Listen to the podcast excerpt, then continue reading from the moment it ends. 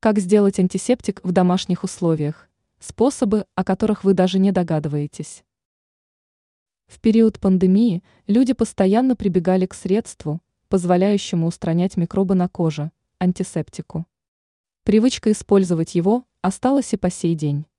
Конечно, можно купить его в магазине, но лучше сделать антисептик в домашних условиях. Натуральные компоненты. В качестве антисептика может подойти масло чайного дерева. Оно способно устранить микробы. Также можно использовать сырой мед в сочетании с кокосовым или миндальным маслом. Они помогут не только избавиться от микробов, но и успокоить кожу. Яблочный уксус. Кислота, которая содержится в уксусе, способна ликвидировать бактерии.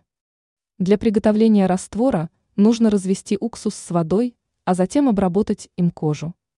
Уксус может не подойти некоторым людям из-за возможности вызвать раздражение на коже. При возникновении неприятных симптомов от него лучше отказаться. Эфирные масла. Смешайте 2-3 капли лавандового масла, мяты с водой и нанесите раствор на кожу. Благодаря этому вы не только устраните бактерии, но и отпугнете некоторых насекомых. Теперь вы знаете, как сделать антисептик дома.